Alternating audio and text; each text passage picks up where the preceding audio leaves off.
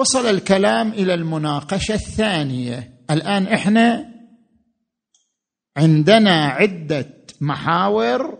المحور الأول في المناقشة الثانية للدليل الذي أقامه الملا صدر الشيرازي لنفي النظرية العقلية.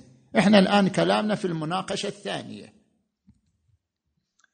المناقشة الثانية ما ذكره السيد الطباطبائي رحمه الله في كتابه نهاية الحكمة صفحة 277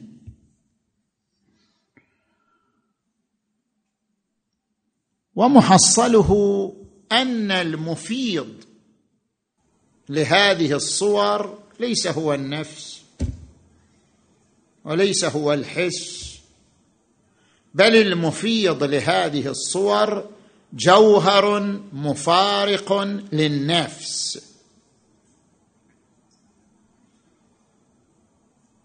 لماذا اتجه السيد الطباطبائي إلى هذا الاتجاه؟ مع أن هذه النظرية نظرية جدا قديمة تبتني على ما يعبرون عنه بالعقول العشرة. أن الله تبارك وتعالى خلق عقولا عشرة. كل عقل أبدع مجموعة من الموجودات والمخلوقات. والعقل العاشر هو العقل الفعال الذي هو أقرب العقول إلى عالم المادة.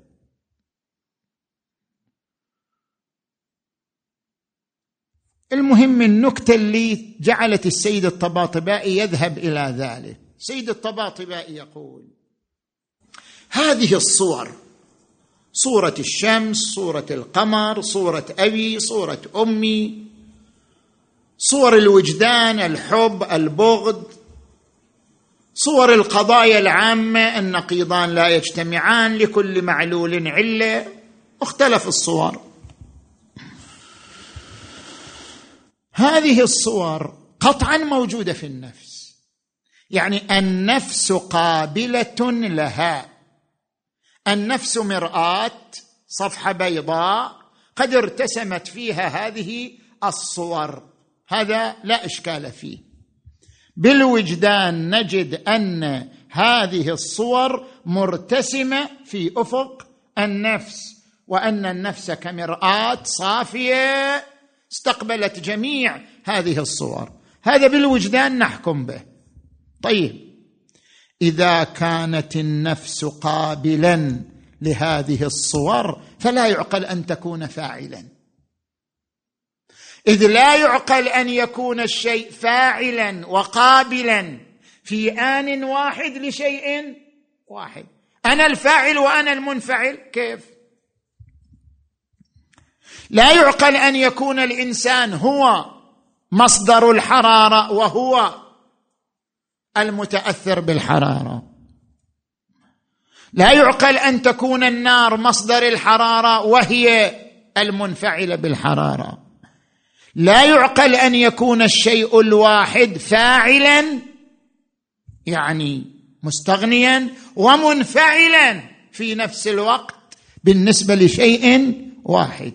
اذا ما دام النفس منفعلة بالصور لأنها قبلت ارتسام الصور في أفقها فلا يعقل أن تكون النفس فاعلا لهذه الصور مفيضا لهذه الصور. اذا لابد أن نبحث عن مفيض آخر غير النفس. فهنا السيد الطباطبائي عليه الرحمة هو ما حل المشكلة. إنما هو يريد أن يناقش فقط رأي الملا صدرة. ولا ما حل المشكلة. العقليون المدرسة العقلية تقرر أن هذه الصور مستمدة من داخل النفس. الملا صدرة ناقشهم في ذلك. قال لا لا يمكن أن تكون هذه الصور مستمدة من داخل النفس. بل لا بد أن نفصل بين المادة والصورة. مادة هذه الصور جاءت من الخارج. النفس فقط صنعت صورا لها. سيد الطباطبائي هنا ماذا يريد أن يقول؟ يريد أن يقول بأن كلمة أن النفس صنعت هذه الصور ممنوع. كلمة أن النفس صنعت هذه الصور أفاضت هذه الصور ممنوع. أنا لا أدافع عن النظرية العقلية يقول. أنا لا أدافع الآن عن النظرية العقلية. ولكن ما ذكره الملا صدرا من أن النفس استقبلت المادة وصنعت الهيئة والشكل والصورة. النفس لا تصنع. لأن النفس هي القابل هي المرآة. هل يعقل أن تكون المرآة تصنع الصور وتقبل الصور؟ لا يعقل. اذا لا يعقل أن تكون النفس مفيضا لهذه الصور سواء كانت صور متخيلة أم كانت الصور معقولة أم كانت الصور حسية لا يعقل أن تكون النفس صانعا ومصدرا لهذه الصور. اذا من أين جاءت؟ يقول العقل الفعال. عقل مجرد خلقه الله. إن كانت الصور كلية صورة كلي النار صورة كلي الإنسان فالمفيض لها جوهر مجرد يعبر عنه بالعقل الفعال. وإن كانت الصور جزئية صورة أمي صورة أبي صورة ابني صور جزئية وليست كلية فالمفيض لهذه الصور جوهر مثالي. المهم أن المفيض خارج النفس.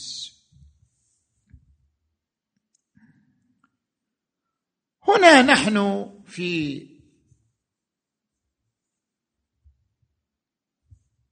دعم وتأييد نظرية الملا صدرة أن النفس تصنع الصور. نذكر بحثا مهما يترتب عليه بحوث آتية وقد أشار إلى هذا البحث جملة من أهل الحكمة وهذا ما جعلناه في المحاور المحور الثاني.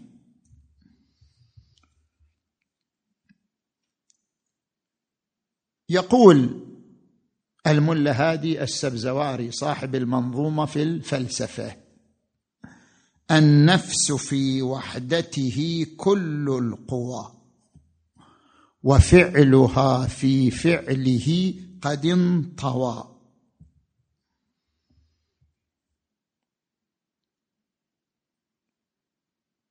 هذا يجرنا إلى بحث.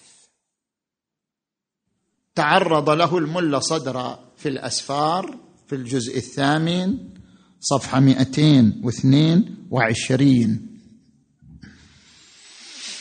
نحن لدينا نفس. وهذه النفس لديها قوى من قواها الحسية اللمس الذوق الشم السمع البصر. هذه قوى للنفس تلتقط الأشياء المحسوسة. وعندنا قوى داخلية. القوى الداخلية؟ المشاعر الغرائز. القوه المتخيلة القوة المفكرة القوة الواهمة. فالنفس لها قوة داخلية وقوة خارجية. أفعال هذه القوى. الآن أبسط شيء عندما ألمس. عندما ألمس هذا الجسم. وأشعر ببرودته. هذا اللمس فعل لمن؟ هل هو فعل لحاسه اللمس عندي فعل لليد. أو هو فعل للنفس اللي وراء اليد. أو هو مجرد كاشف عن أن النفس في كمالاتها لها تجليات. من تجلياتها ما نراه باللمس والشم والذوق وغير ذلك. حتى أوضح البحث أكثر. الآن إحنا عندنا طاقة كهربائية. هذه الطاقة الكهربائية تشغل شنو؟ بعدنا ما وصلنا لهذا. هذه الطاقة الكهربائية تشغل شنو؟ خلي خلي هذا النتيجة. هذا هو النتيجة أنت راح تسيد للنتيجة. زين. هذه الطاقة الكهربائية تشغل الماكينة صحيح؟ وهذه الماكينة تحلق زين. الحلاقة هل هذه العملية عملية الحلاقة فعل للماكينة؟ أم هي فعل لنفس الطاقة الكهربائيه الذي حلق شعري طاقة الكهربائية. إنما الطاقة الكهربائية استخدمت قوة استخدمت آلة وهي شنو؟ وهي الماكينة وحلقت شعري. ما حلق شعري طبعا عرفا إحنا نقول الماكينة. من اللي حلق شعرك؟ الماكينة. هل أن الفعل ينتسب حقيقة لماكينة الحلاقة؟ أم أن الفعل ينتسب حقيقة للطاقة الكهربائية التي استخدمت الآلة وهي ماكينة الحلاقة لتحقيق الحلاقة.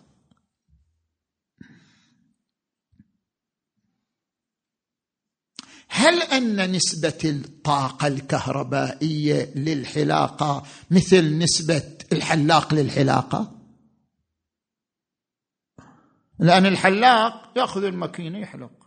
قطعا الحلاقة فعل للماكينة وليست فعلا للحلاق. الحلاق مجرد شنو؟ مستخدم. هل نسبة الطاقة الكهربائية للحلاقة كنسبة الحلاق للحلاقة؟ أم أن بينهما اختلاف؟ عند التدقيق نقول بينهما اختلاف. الشخص هذا اللي يمسك الماكينة ويقوم بالحلاقة ابدا. الحلاقة ليست فعلا له. إنما الحلاقة فعل للآلة وهو مجرد مستخدم لا أكثر. أما الطاقة الكهربائية فهي هي هي التي حلقت. الفعل فعلها. الفعل فعلها والأثر أثرها. وإنما هذه الآلة مجرد واسطة لتسرية فعلها إلى جسمك. كيف يصل فعل هذه الطاقة إلى جسمك؟ عبر هذه الوسيلة وإلا هو الفعل فعل الطاقة نفسها. نفس الشيء في النفس. أنا عندما أقوم باللمس أو أقوم بالإبصار أو أقوم بالسمع أو أقوم بالشم هل اللمس فعل ليدي لحاسة اللمس عندي والنفس مجرد مستخدم مثلها مثل الحلاق اللي أمسك الماكينة؟ اما أن لا هذا اللمس فعل للنفس نفسها. النفس وصلت إلى هذا الجسم وصلت اليه عبر حاسة اللمس. وإلا الفعل فعل للنفس. كنسبة الطاقة الكهربائية إلى عملية شنو؟ الحلاقة. من هنا الملا صدر الشيرازي ذكر أمرين في هذا البحث. الأمر الأول قال أنا أتبنى هذه النظرية. أن كل الأفعال فعل للنفس والحواس الخارجية والداخلية ما هي إلا آلات من خلالها النفس تصل إلى هذه الأفعال لا أكثر. النفس هي التي تمشي النفس هي التي ولذلك تقول أنا أنا أنا أمشي أنا أكل أنا ألمس أنا أنا. مو يدي مو حاسة اللمس أنا. أنا الذي أكل وأشرب وأمشي وأتذوق وأنا الذي أتحرك وأنا الذي أفكر وأنا الذي أستنتج وأنا الذي أنقض وأنا الذي أبرم. أنا النفس. كلها أفعال لنفسي. النفس في وحدته كل القوى. بما أن النفس جوهر يجمع هذه القوى كلها الداخلية والخارجية. النفس جوهر وحد القوى في وعائه النفس في وحدته كل القوى وفعلها يعني فعل القوى في فعله يعني فعل النفس قد انطوى وفعلها في فعله قد انطوى وبعبارة أخرى هذا مظهر جوهر فقط. يقول هذا الفعل فعل اليد. هذا مظهر لكن حقيقة الفعل أنه فعل النفس. يذكر الملا صدر أمرين الأمر الأول يقول شنو الدليل على ذلك؟ شنو دليلنا على أن النفس هي التي تفعل؟ يقول الآن نجي إلى المدركات. مثال بسيط المدركات. نرى أن النفس تحكم بين المدركات. مثلا أقول رائحة الوردة الفلانية لها لذة. شبيهه بلذة حبي لأمي. أقرن بين صورتين من عالمين. هذه لذة حسية وهذه لذة وجدانية مختلفة بس أنا أقرن بينهما. أقول لذة رائحة الورد كلذة حبي لأمي أو حب أمي لي. هذه القضية جمعت طرفين وحكم. الطرف الأول حسي الطرف الثاني شعوري مو حسي الطرف الثالث الحكم بينهما. هذا كهذا هذا حكم. والحاكم لا يستطيع أن يحكم إلا بعد أن يحضر عنده الطرفان. لولا أن النفس أدركت الطرف الأول وهو الحسي وأدركت الطرف الثاني وهو الوجداني لما؟ حكمت بأن هذا كهذا. فهي النفس أدركت الأول وهي النفس أدركت الثاني وهي النفس اعتلت وحكمت بينهما. فهذا عندما يتأمل فيه الإنسان بالوجدان يرى أن الحس اللي أدرك رائحة الورد مجرد آلة. والحس الداخلي اللي أدرك لذة حب الأم مجرد آلة. لأن النفس لا يمكن أن تحكم بينهما لولا حضورهما لديها. فالنفس هي التي قامت بالأول هي التي قامت بالثاني هي التي حكمت شنو؟ حكمت بينهما. زين. نجي إلى الأمر الثاني وهو اللي يتعلق ببحثنا. الأمر الثاني إن قلت سؤال سؤال يطرحه الملا صدره ويجيب عنه. إن قلت لازم كلامكم النفس هي اللي تحس النفس هي اللي تتخيل النفس هي اللي تتعقل النفس هي التي تتحرك على الأرض وتمشي النفس هي التي تدرك المجردات. صوره الملائكة صوره صوره الله هي التي تدرك الماديات. صوره الشمس صوره القمر. لازم هذا الكلام أن النفس هي حس وهي خيال وهي عقل وهي مجرد وهي مادي في آن واحد. يقول نعم مراتب النفس لها مراتب وجودية. وهي تعيش حركة استكمال من المرتبة الأدنى للمرتبة الأعلى.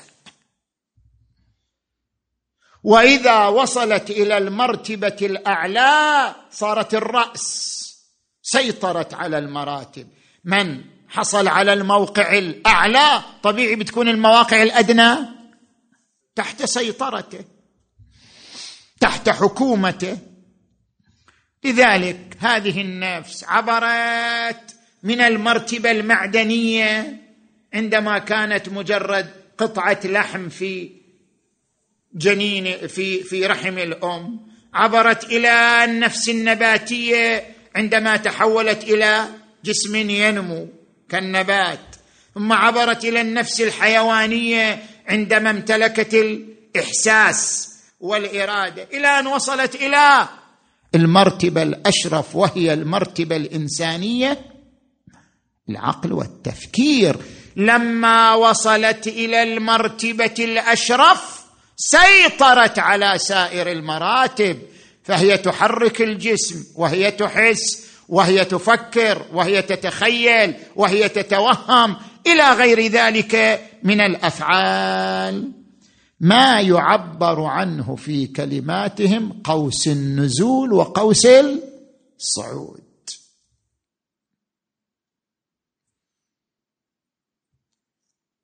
الإنسان يعيش هالحركة. ترى ينزل إلى أدنى مستوى من مستوياته.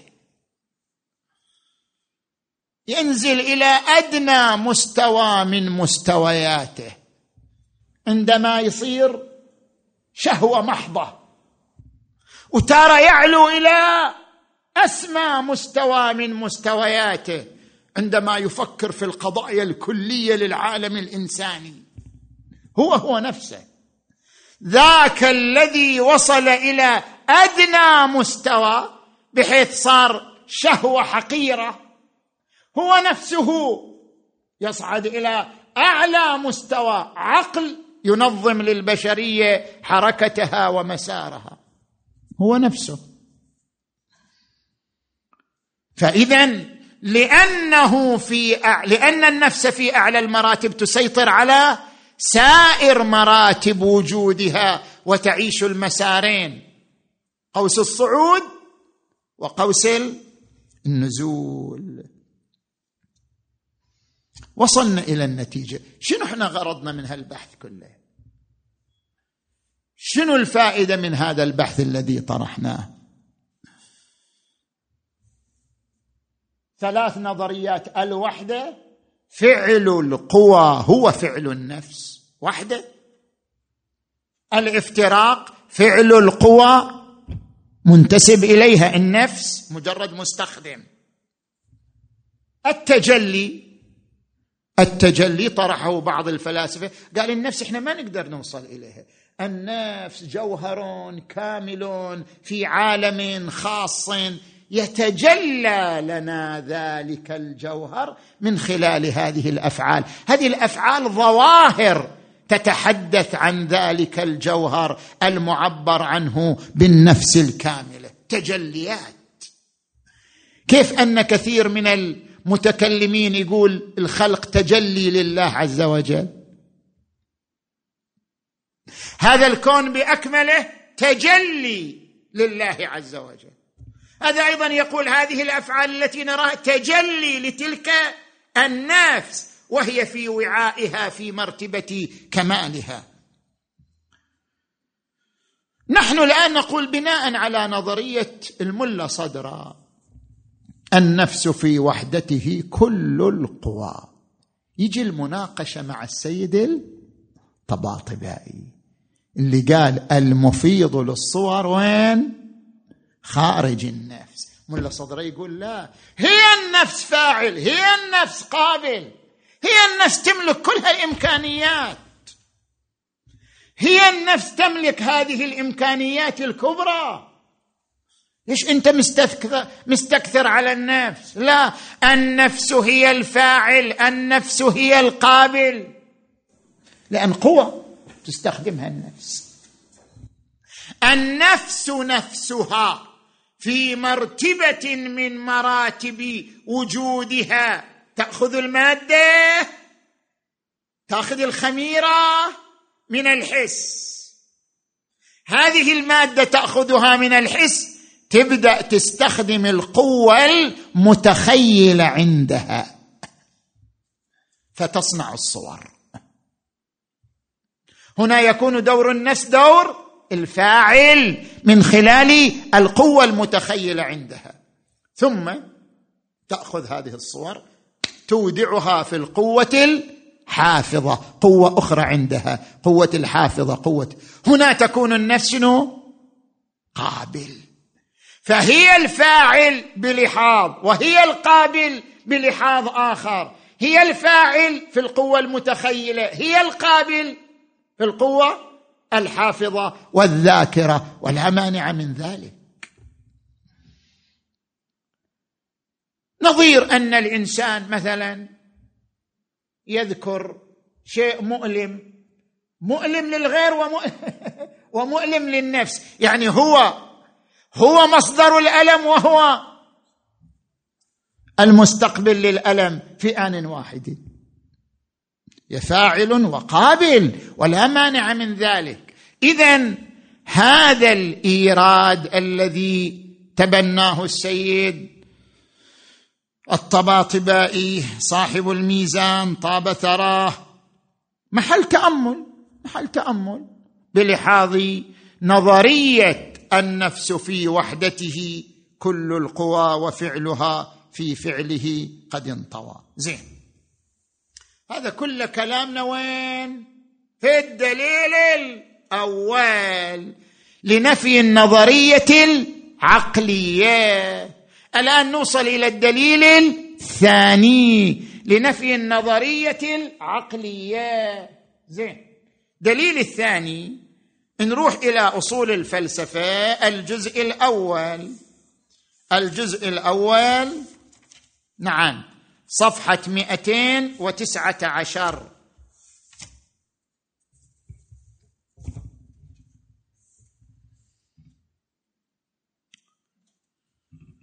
هناك في هذا المجال يقول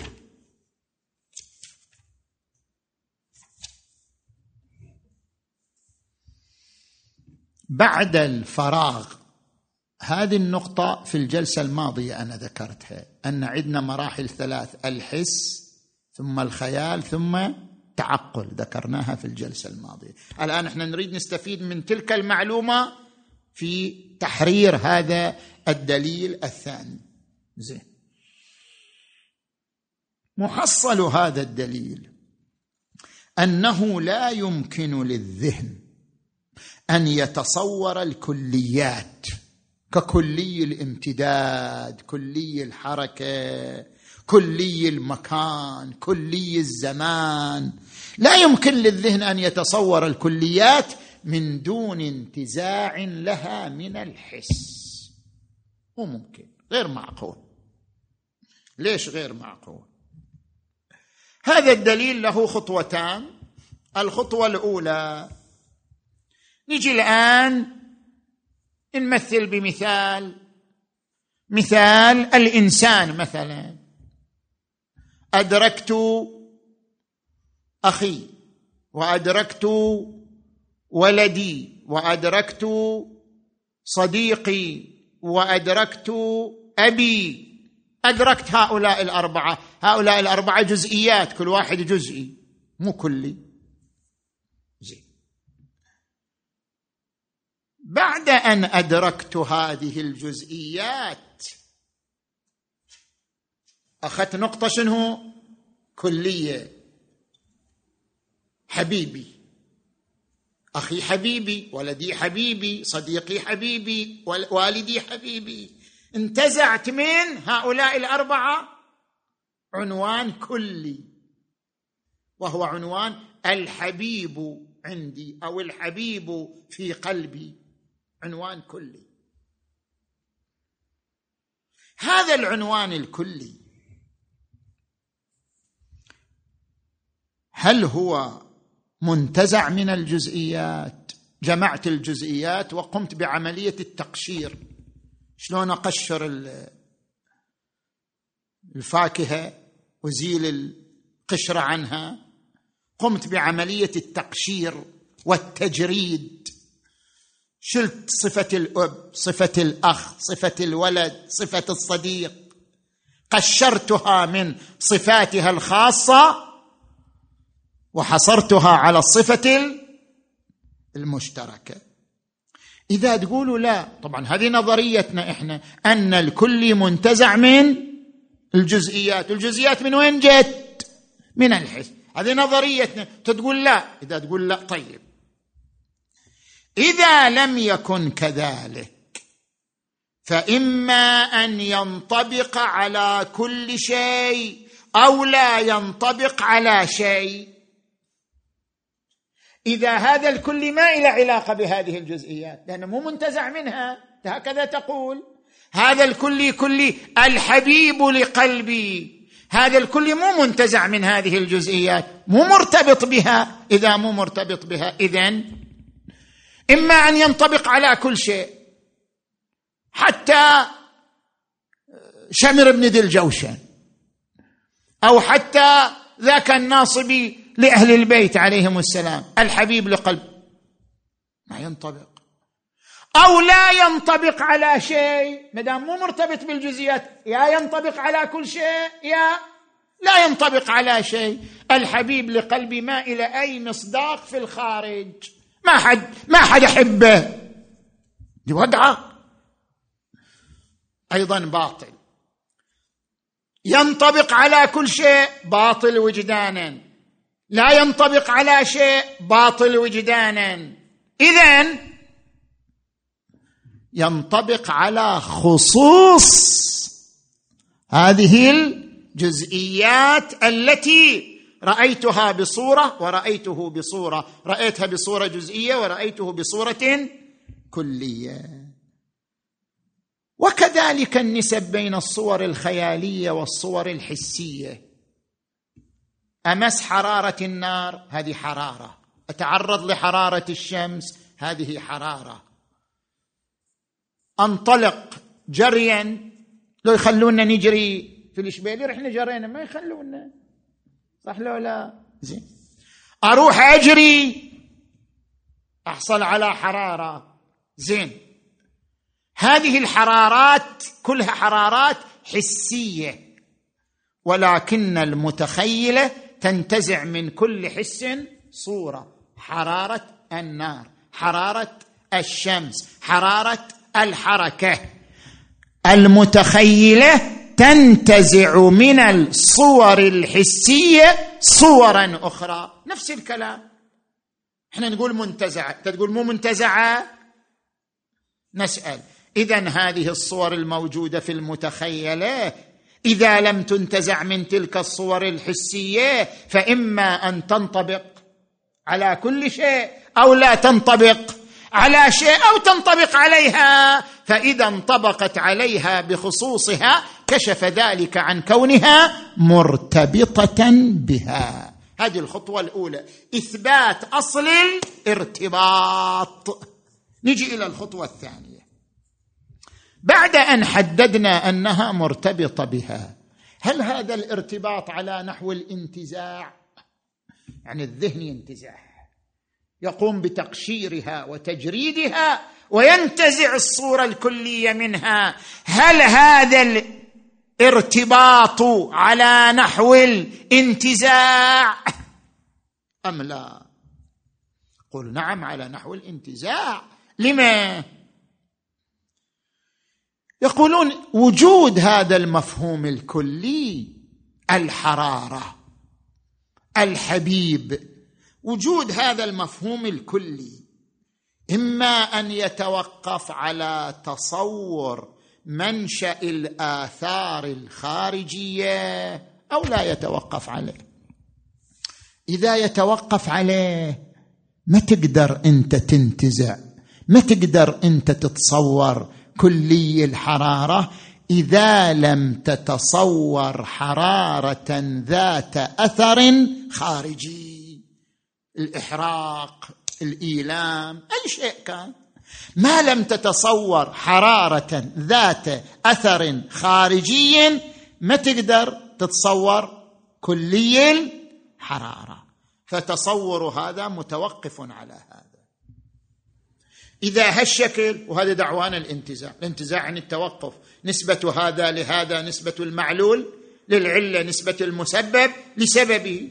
هذا اللي إحنا نقوله. إذا تقول لا صنع الكلي ما يتوقف على تصور سابق. لا يتوقف على تصور الجزئيات سابقا. الذهن مباشرة شنو؟ يصنع. الذهن مباشرة يصنع. كلي الامتداد كلي الشكل كلي الحركة كلي ال... وهكذا. الذهن مباشرة ما يحتاج يتوقف على تصور مسبق. زين. إذا لا فهو وجود خارجي مو وجود ذهني. ما هو الفرق بين الوجود الخارجي والوجود الذهني؟ الوجود الخارجي وجود في نفسه مو مقيس إلى غيره. الوجود الذهني وجود مرآتي يتحدث عن شيء وراءه إذا قلتم هذا الكلي صنعته النفس مباشرة من دون أن يتوقف على صورة قبله اذا أصبح وجودا خارجيا نفسيا. لا وجودا ذهنيا مرآتيا لأنه لا يمكن أن يكون وجودا ذهنيا مرآتيا إلا بصورة قبله. إذا ماكو صورة قبله صنع ابتدائي هكذا. اي كذا خلقت كما يقول العرب. ليش تقول أي مضمومة؟ هي آه الله خلق أي هالشكل. اي كذا خلقت مضمومة. زين. هذا أيضا النفس صنعت صوره الامتداد النفس صنعت صوره الشكل خلصنا ما في شيء قبلها. اذا ليست وجودا ذهنيا مراتيا لشيء وراءه بل هو شنو؟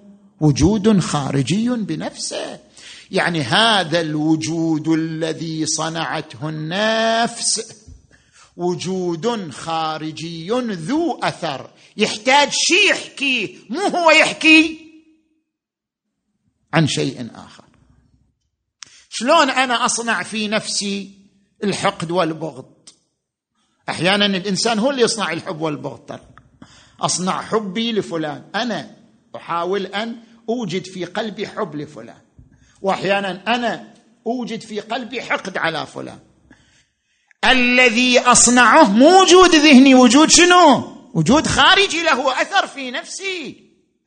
لو كانت هذه الكليات مصنوعة للنفس من دون توقف على تصور مسبق لكانت وجودا خارجيا ذا أثر على النفس وليست وجودا ذهنيا حقيقته الحكائية والمرآتية لما وراءها.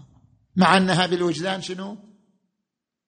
بالوجدان. هي شنو؟ وجود ذهني مرآة. الحرارة ينتقل ذهني للحرارات الخارجية. الحبيب ينتقل ذهني للحبيب الخارجي. إذا ما دامت وجودا ذهنيا فإما أن تتوقف على تصور مسبق أو لا. إن توقفت هذا مدعانا من الانتزاع. إن ما توقفت إذا هي وجود خارجي وليست وجودا ذهنيا وهذا خلف حقيقتها المرئية بالوجدان. فتلخص من هذا الدليل وصلنا بعد إلى ثامنة. فتلخص من هذا الدليل أن إدراك الذهن للكليات منتزع من الجزئيات. وليس مصنوعا ابتداء في النفس. لكن هذا الدليل كما يقولون أخص من المدعى. لأن هذا الدليل غاية ما يثبت أن الكليات التي تحكي عن أمور خارجية هي منتزعة من الحسيات. أما الكليات التي لا تحكي عن أمور خارجية من وين جاية؟ فاذا لابد أن نتحدث أيضا عن القسم الثاني وهذا كان المفروض أن يكون المحور الرابع وهو نظرية الانتزاع انتزاع الكليات الابتدائية من غير من غير الصور المحسوسة وهو ما يعبر عنه بعلاقة العلم الحصولي بالعلم الحضوري.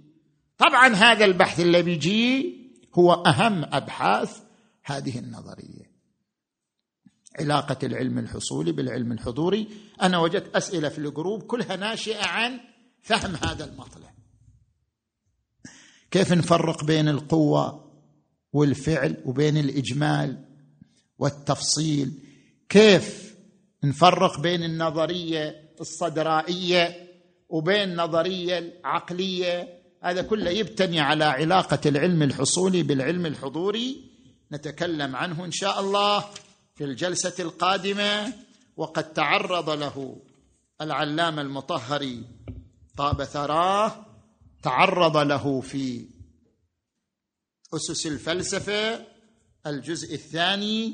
تعرض له صفحة ثمانية وأربعين. فما بعدها؟ والحمد لله رب العالمين. اللهم صل وسلم على